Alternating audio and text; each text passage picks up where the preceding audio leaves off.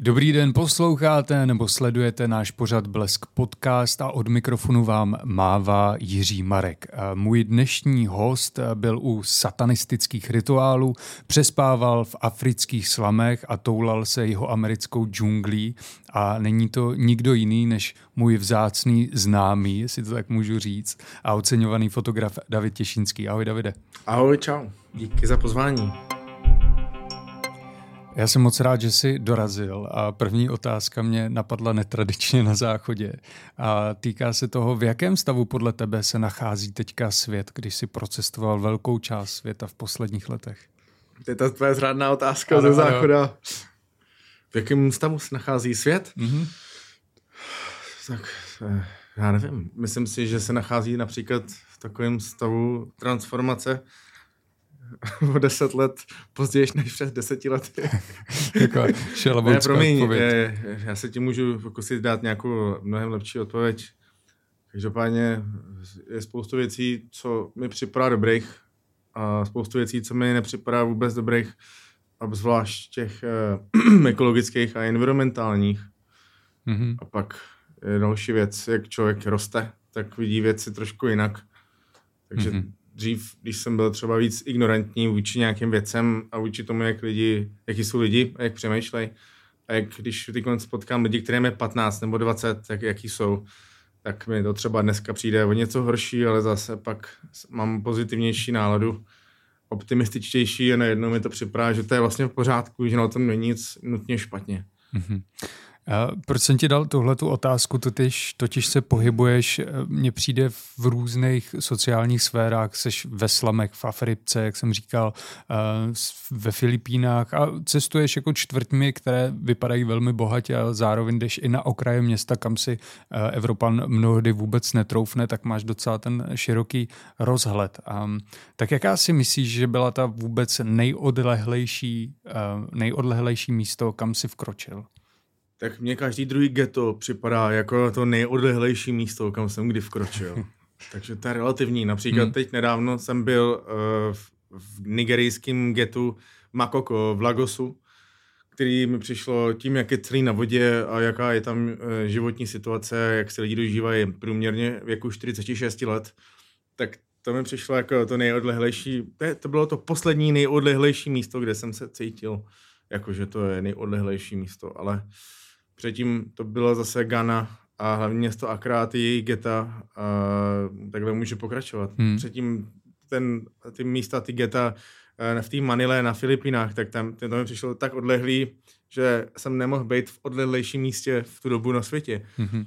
Takže to je relativní, no. Jak ti obyvatelé na tebe reagují, když tam přijde Evropan s těmi drahými fotografie, prochází tím getem? Jsou překvapení? Je to třeba poprvé, kdy vidí bělocha, jak se k tobě chovají? Stalo se mi párkrát, že jsem byl na místech, kde mě lidi upozorňovali na to, že můžu být první běloch, který ho tam lidi vidí. Mm-hmm. Ale spíš na mě reagují podobně, jako kdybych byl jakýkoliv jiný turista. Ale to je na začátku, tak na mě reagují. Ale pak, když vidí, že tam najednou jsem, že se tam sednu, nikomu se nenutím, prostě dám si tam, a když už si dávám šestý pivo, tak už na mě reagují maličko jinak, než když bych byl jenom turista, který bych je, je snažil nějak nahánět k tomu, aby je mohl e, nějak lacině nebo povrchně fotit během několika minut. Tak pak na mě koukají úplně jinak a chovají si ke mně úplně jinak. Ty v těch slamech taky přespáváš většinou u těch lidí, které potkáš, nebo u nějakých jako kamarádů. Jaké to je nocovat ve slamu? Jak to vypadá, jak to zní ta noc? No, já už se, já se naopak už snažím ne, vůbec nepřespávat v těch slamech. Naopak, a fakt? Tak to, to, jsem, to jsem dělal, když jsem byl mnohem naivnější a hloupější, třeba před deseti lety, když jsem navštěvoval, když jsem navštívil Etiopii třeba, tam jsem vyloženě lpěl na tom, abych mohl spát v tom slamu mm-hmm. u Addis Abeby. I když mě ten týpek upozornil na to, že to je fakt blbý nápad a nakonec to skončilo fakt blbě. Skončilo to, že tam byla obrovská rvačka o moje věci, byla tam krev na zdech, rozlitý benzín a já tam furt přespal, jako ten idiot tehda. Ale od té doby už, už ne, to už, už nespím v těch slamech. Spím třeba bezprostřední blízkosti těch slamů, v těch úplně i podprůměrných ubytovávacích zařízeních a tedy. Ale už v těch slamech nespím a ani tam spát nechci. Naopak už po těch uh, vlastně skoro patnácti letech takového cestování sedmdesát pět zemí a navštěvování get a slamů, favel po těch necelých, no vlastně po celých sedmdesáti pěti zemích, tak už jsem mnohem komfortnější a už si klidně připlatím, i když nevím, co budu jíst za týden, nebo z čeho budu jít za týden, tak fakt si radši přeplatím. Už jsem fakt mm-hmm. komfortní. Mm-hmm. A chodíš do těch slamů teda i v noci, nebo to je jako čas, kdy tam prostě nemůžeš vkročit? Jako většinou v noci tam nechodím, ale často tam jsem do noci. Když tam třeba do noci kalím, nebo někdy do ranních hodin, jak kdy je, jak kde, podle energie. A většinou já se snažím fotit přes den, nebo při maximálně stmívání, ne kvůli bezpečnostní situaci, ale kvůli tomu, že už já se třeba nedám patnáct piv. Mm-hmm. Když už tam přijdu ve čtyři, takže tam většinou maximálně odcházím v noci. Mm-hmm. Dokázal bys říct, co všechny slamy spojuje nebo naopak odlišuje, když máš ten velikánský vzorek, který tady nikdo zrovna ve studiu nemáme?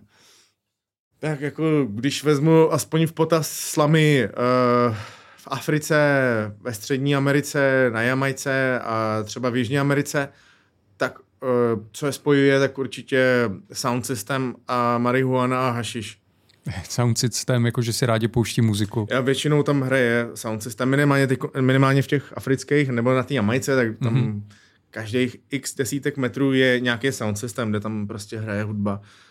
Ale co se týče na té lidské stránky, uh, taky spojuje taková často bezelstnost, ale naopak paradoxně občas uh, spíš takový pocit toho, že člověk může naopak toho bílého člověka využít, i když se mu to většinou nepodaří, aspoň teda v mém případě, tak je to často bezelstnost a kurioznost. To, že ty lidi hrozně zajímá mm-hmm. uh, všecko možný, například uh, proč piju tolik piv, proč nemám hodinky, když jsem ztratil panictví a tyhle ty věci. Úplně jako kdybychom se potkali na základní škole a povídali jsme si o těch úplně základních věcech. Aha. Takže vlastně totálně otevřený konverzace. Ptají se tě na Českou republiku, znají to, co je třeba na tom zajímá, odkud ty pocházíš? No, když se mě zeptají, odkud jsem, uh, a já jim řeknu, odkud teda jsem, tak je spojuje to, že umí hrozně dobře předstírat, že jako vědí, o co jde. Aha, aha. A když jim pak hodím tu otázku, jako, takže víš, kde je Česká republika, tak zase je spojuje to, že všichni hned přiznají, že vůbec netuší. Mm-hmm. Mm-hmm. Ale že bys měli rádi podílet do Spojených států. Jo, jo. Když jsi mluvil o tom, že se tě snaží nějak jako přechytračit, že to na tebe zkouší, jak ty to poznáš? Jsou tam nějaké jakoby vzorce, které se opakují, že přijdou, chtějí peníze, nevím, nechci tě nabádat? Ne, tak to, já nevím, to, to je podle mě úplně jako na základě, úplně základní jakýsi inteligence a instinktu člověka. Mm-hmm. Tam člověk potká fakt obyčejný lidi, obyčejných pudů a chování.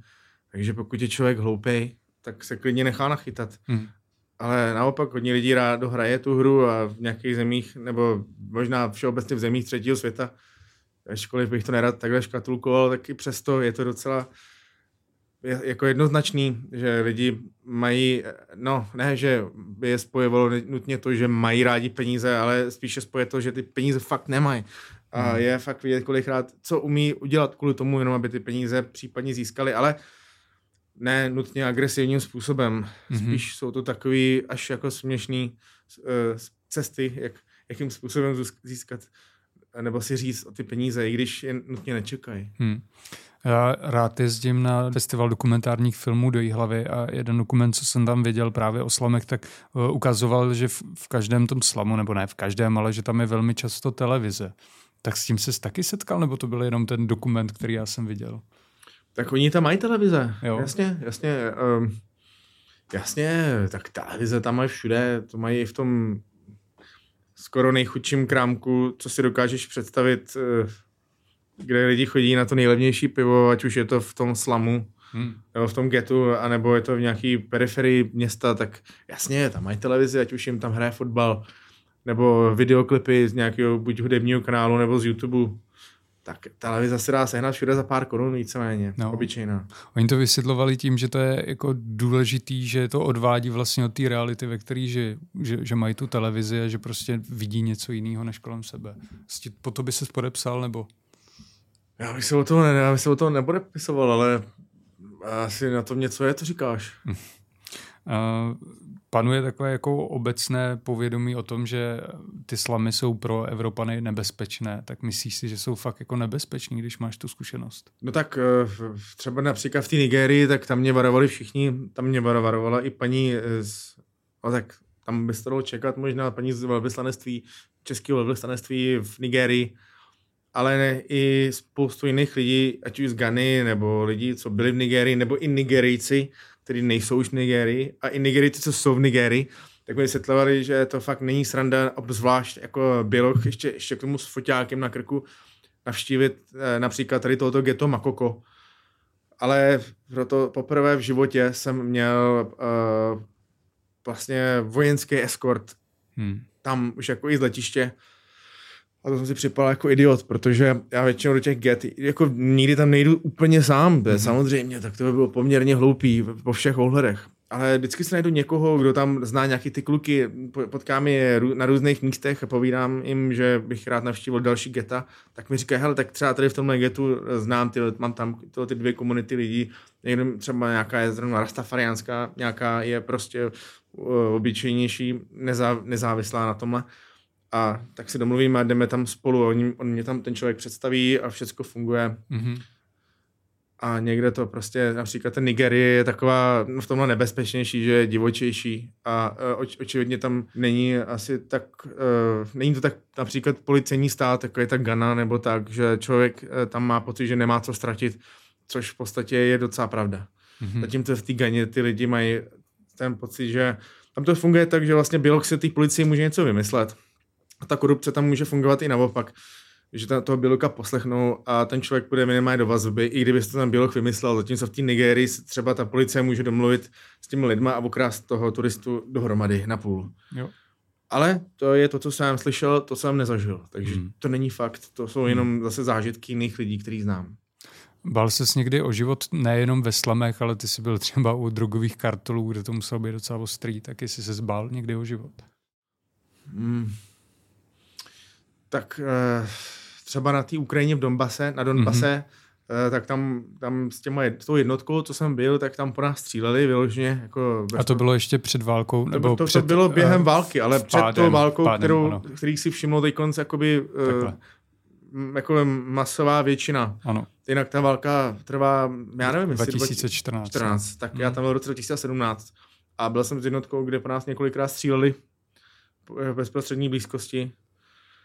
Ale no možná i proto jsem pil ty piva taky a, a přišlo mi to jako docela v pohodě ještě. A pak co se týče těch, uh, jsem dělal fotografickou sérii o problémech týkajících se, uh, nebo spojenýma, spojených s uh, problémama s gangama ve Guatemala.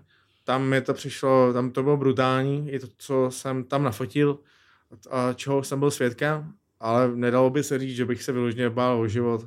Mm-hmm. Takže těžko říct. Hmm. Jak ty to máš ve vztahu k dětem, když jsi například tady v bezprostřední blízkosti války drogových gangů nebo v těch slamech a vidíš, v jakém prostředí ty děti vyrůstají, jak ty se z toho dostáváš jako ven? Jako, jak jak ta, ty se sám, víš, jak ta psychohygiena, to tomu míří ta otázka. Já vlastně nemám asi dobrý způsoby, proto mi bylo mnohokrát doporučený nějaká psychoterapie a takovéhle věci.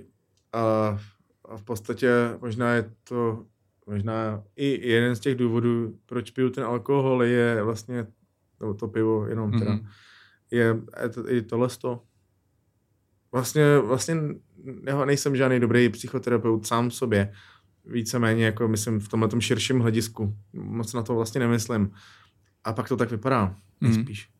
Mm. No právě nedoléhá to na tebe, když vidíš, v jakém stavu je ten svět, když naštíví, naštěvuješ tyhlete místa a pak přijdeš do Prahy, která se má oproti těm slavům, slamům fakt jako královsky. No, tak teď, jak to tak říkáš, tak e, občas mě tak jako spíš napadá, ne, ne, nedokážu si troufnout říct, že mi to dochází, ale spíš mě tak napadá, když vidím ty ostatní lidi, nějaký, kteří jsou v mém okolí, že jim to fakt nedochází, nebo že, že prostě nemají uh, takový rozhled, uh, že jim to fakt nedochází, nebo fakt to nevidí prostě, takové mm-hmm. jako různý věci. I když dneska člověk jako ví o všech problémech světa, ať už uh, různých vraždách, uh, znásilnění, nebo globální oteplování a prostě věci spojené s environmentálníma problémama a změna klimatu a tohle. Ale stejně mi připadá, že jim to nedochází. Ale jak říkám, to je fakt relativní. To, že mě zrovna v ně, nějakou dobu dochází něco víc intenzivnější, nebo možná víc intenzivnější než někomu jinému, neznamená, že mě to dochází víc než komukoliv jinému. Hmm. To je zase jenom můj pocit, moje realita. A nemáš sobě takový ten jako pocit nespravedlnosti, když na to koukáš? Jakože... Tak jako ten mám pořád. Fakt? Ten mám pořád. Jako v rámci všeho. Vlastně v rámci všeho možného, co mi přijde jako špatný. A v rámci všech problémů. Hmm. A tak, no. Davide, my tady řešíme, jak cestuješ různě po slamech po celém světě, ale důležitý je, jak s těmi lidmi komunikuješ. Předpokládám, že to bude asi angličtina, možná nějaká lámaná španělština, ale asi i alkohol. Jak to děláš, že s těma lidma navážeš ten kontakt? Jak říkáš, no, mluvím s nimi anglicky, protože anglicky mluvím dobře. Mm-hmm. A přesně, jak říkáš, tak například v té Střední Americe nebo v Mexiku, tak s nimi mluvím tou lámanou španělštinou, když tam není jiná možnost. Alkohol je samozřejmě skvělý upgrade tohohle z toho celého. A do toho si myslím, že mám dostatečnou empatii pro to, aby jsme s těmi lidma mohli, aby, aby nám tam přeskočilo nějaký kouzlo, aby pochopili, že tam nejsem... že respektive nejsem, což nejsem e, nějaký turista. Mm-hmm. Já se nechovám jak turista, nezajímají mě věci, co zajímají turisty, nechová, nebo e, nežiju tam na těch místech jako turisti, teď už třeba trošku, jo, tím, že už mě už spím spíš v hotelích, mm-hmm. i když levných, e, než u těch lidí s radnou a tohle, ale zkrátka nejsem turista, jako svým celým fokusem. A ty lidi to natchne, kolikrát mám s sebou tu svoji knihu, ukážu jim ty fotky a oni pochopí přesně jako tu magii, to kouzlo toho, toho celého. Mm-hmm. A taky ještě komunikuješ jedním způsobem a to je hudba. Já si všímám, že často hraješ na kytaru nebo v Japonsku v karaoke barech, tak tohle je taky něco, co jako lidi spojuje po celém světě. Jo, to lidi milujou. Obzvlášť... A co si třeba zpívá jako s nima? Tak, eh, buď každý zahrajeme něco svýho. Aha. S tím, že já když vezmu do ruky kytaru a nikdo si ke mně nemá přidávat, prostě já mám něco zahrát, tak tam buď zahraju něco úplně svýho, protože já dělám takový vlastní improvizace. Mm-hmm. Ačkoliv preferuju hrát v rámci jamu s více lidma. A nebo jim klidně zahraju a zaspívám Karmu Police od Radiohead, to je úplně jedno. Ale spíš se rád přidávám do instrumentálních bluesových jamů, kde já jsem spíš ten, ten solista. Mm-hmm. Hraju podle sluchu. Nemusíme koukat, prostě jenom stačí, že hraju a já se k tomu přidám. Ale já nejsem žádný virtuos, očividně, ale máš pravdu, hudba je krásný jazyk. Jo, a funguje to takhle i třeba v Africe, že oni tam, já nevím, dělají nějakou muziku a ty se k ním připojí s tou kytarou? Uh, ve všech zemích, co jsem byl v Africe, se mi nikdy nestalo, že by například v tom getu měli hudební nástroje. Fakt, aha. Nebo když už tak třeba nějaký bubny, spíš jako jeli na tom sound systému, do kterého buď něco zpívali, nebo mluvili, lomeno rapovali.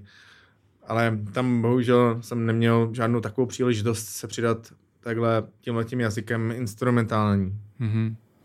Když jsme mluvili o tom, že lidé by měli na ta místa vjet a podívat se, jak to tam fakt je, aby neměli ty klapky na černých uších, tak jedna z osob, na kterou si narazil, je takzvaný Josef, o kterém chystáš taky dokument. Tak mohl bys nám něco víc říct o Josefovi, kdo to je a proč ho spojuju právě s Afrikou?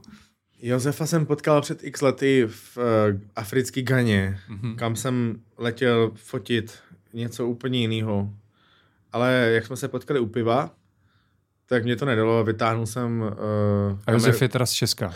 Josef je Pražák, Jasne. Který je v podstatě bývalý, uh, i když občas i současný rasista, nacista, nebo respektive jakýsi fanatik. Uh, I když teď on už teda není fanatik, teď on už spíš se občas chová agresivně, obzvlášť po užití jako velkého množství alkoholu. No a tehdy jsem mu začal točit zkušebně. Až teď nedávno jsem začal točit jako víceméně na ostro, mm-hmm. ale už ho vlastně takhle točím nějakou dobu a je to totálně kontroverzní postavička, právě plná rozporů, hořkosladký příběh, kde lidi si dokáže získat totálně, protože ten člověk je vlastně bezelstnej a dokáže být fakt skvělej srdcový člověk. Pak samozřejmě dokáže být agresivní a mít nějaký... Eh, já nevím, relativně debilní politické názory, ať už pro ruský nebo něco takového prostě. I když se pak třeba omlouvá, říká, že to tak vlastně nemyslel, že chtěl někoho vyprovokovat, mm. obzvlášť když nezná ten background tady toho celého, té celé problematiky nebo té celé historie těch záležitostí, když se jedná o ten nacismus nebo o to Rusko. Každopádně ty momentky jsou neuvěřitelný, on dokáže být hrozně zlatý, a, ale střídá se to občas a fakt mě hodně štval během to natáčení. Yes. Ale je to vlastně můj první celovečerní dokument, který se chystá, nejspíš bude mít premiéru příští rok. Uh, už to dělám vlastně oficiálně ve spolupráci s jednou českou filmovou produkcí. Mm-hmm. Máme celý tým uh, a je to vlastně poprvé, kdy já jsem režisér a kameraman filmového dokumentu, dokumentárního. Mm-hmm. A bude to hrozný masakr. Lidi, lidi, co viděli zkušební verze, které jsou součástí toho filmu, v rámci třeba dramaturgie, tak si myslí dokonce až tak, že to bude podobně legendární jako svatba Jiřího Káry, což samozřejmě nemůže být nic tak legendární jako svatba Jiřího Káry, ale jako tím směrem to mysleli, protože on ty hlášky generuje jako nikdo. Podle mě ani uh, umělá inteligence a nějaký robot, který by byl fakt důvtipnej, nedokáže vygenerovat takový hlášky jako hmm. tenhle ten Josef. No jestli budeš mít marketing tak dobrý jako svatba Jiřího Káry, tak předpokládám, že budeš mít plný kina. Uvidíme, no. Možná najdu toho stejného člověka. Mm-hmm. Uh, ty sám o sobě tvrdíš, že máš už teďka po těch letech sníženou laťku kontroverze, že si dřív si vybíral velmi kontroverzní témata, zrovna jako třeba toho Josefa. Tak co dneska tě ještě přijde kontroverzní z toho, co ty vidíš nebo zažíváš?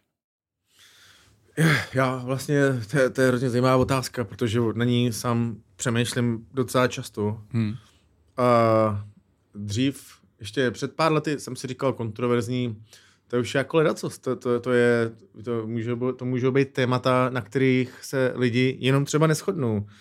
I když takový uh, banální, ať už se jedná o třeba lesbičky a geje nebo tohle, tak to už mi nepřipadá vůbec kontroverzní. Hmm. To už je úplně jako, bezpro, to už je úplně jako bezpředmětný. Pro mě to prostě je a je to úplně jedno, co si o tom člověk myslí. A dneska už je to tak celý obrácený, že je, na, to je jedno, jestli dám příklad tady tohle z toho tématu nebo nějakého jiného, tak to je prostě něco, co už, už tak moc se jakoby, uh, podporuje a dává na povrch, že už je vlastně jedno, co si o tom člověk myslí, protože už je tam stejně tak tolik jako naprosto racionálních a dobrých uh, úvah, jako těch úplně dementních, úplně, jako, úplně přes koleno lámaných, uh, kdy už lidi to znechutí. I ty, i ty samotné lesbičky, jak je to samý jako feminismus, kdy už vlastně ty holky si říkají, ty takhle jsme za úplný krávy, jako když takhle budeme nechávat tyhle ty různý ženský mluvit na veřejnost. To už je jedno, to je jenom příklad. Takže mně už nepřipadá kontroverzní téměř nic, takže proto mně připadá kontroverzní maximálně přijít s něčím totálně bláznivým, co má, co má základy, nějaký body, několika těle z těch věcí třeba dohromady, mm-hmm. které třeba ještě k tomu jako nedávají smysl, nebo aspoň v tom smyslu, že se s tím lidi nesetkali. Je to těžký. Jak očividně vidíš, že já sám jsem v tom docela ztracený, že o tom takhle uvažuji.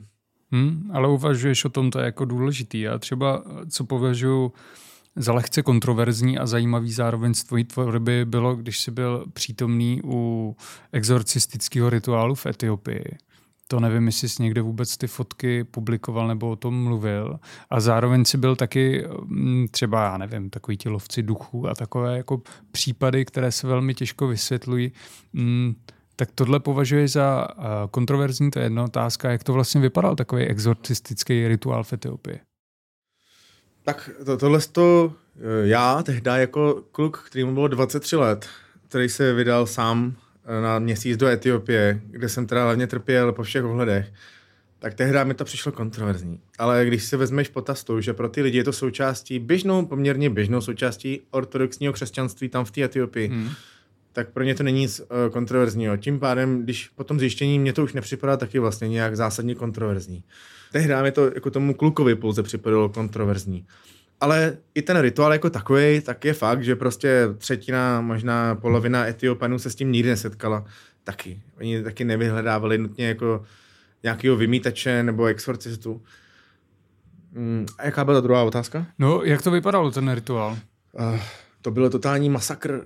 Já jsem, se, já jsem vlastně celý měsíc trávil tím, že jsem jezdil s jedním místním týpkem po kostelích po ránu, kdy tam chodí lidi, teoreticky občas rodiče přivezli třeba svou dceru nebo svého syna, že má nějaký psychický problémy, takže ten exorcista, tam je vlastně někdo jako u nás psychiatr třeba, nebo psycholog. Takže to tam oni prostě řeší. A nikdo nic, a když už, tak rodiče nedali schválení, abych já to mohl fotit. No a najednou týpkovi došlo, že tady se dějou za městem takovýhle rituály občas. Jeli jsme tam naslepo a najednou se tam dělo a tam bylo tak dvě stě lidí a já jsem tam stál daleko od toho exorcisty a tam byla fronta lidí, co čekala na řadu a já jsem nevěděl, jak se mám zachovat. Já jediný běloch a hodně lidí na mě koukalo a někdo už na mě ukazoval rukou, jakože ne prostě. Když jsem se snažil, jako když už jsem jako se koukal skrz ten hledáček. A najednou do toho, jak jsem si právě říkal, jestli nezasáhnul Bůh, ale prostě přišel ke mně týpek, vzal mě za ruku a pro, protáhl mě jako skrz ten dav. Spíš jsem si pak říkal, jestli on mě nevyužil k tomu, aby on se tam dostal. Mm-hmm. Protože mi nic neřekl, jenom mě tam vzal a odešel. Tam měl dokonce sekuriťáky, tenhle ten exorcista, protože byl slavný, ale jako nechválně slavný v tom, že on, měl, on byl v několika kostelích, ale všichni ho vyhodili za to, že vydělával víc než ten kostel. Prostě businessman, proto jsem tu sérii nazval Exorcismus v Etiopii S R O. Takže sekuritáci se mě ptali, jestli mám povolení. A já jsem hmm. říkal, jasně, jasně. A oni, okay. No a pak už jenom si mě všimnul ten exorcista Memhir Girmimu, Vinda Memhir Girmimu se jmenoval. Uh-huh. A se mě podíval, jako ne úplně s údivem, ale jako chvilku koukal, o co jako jde, proč tam jsem. A pak se jako usmál.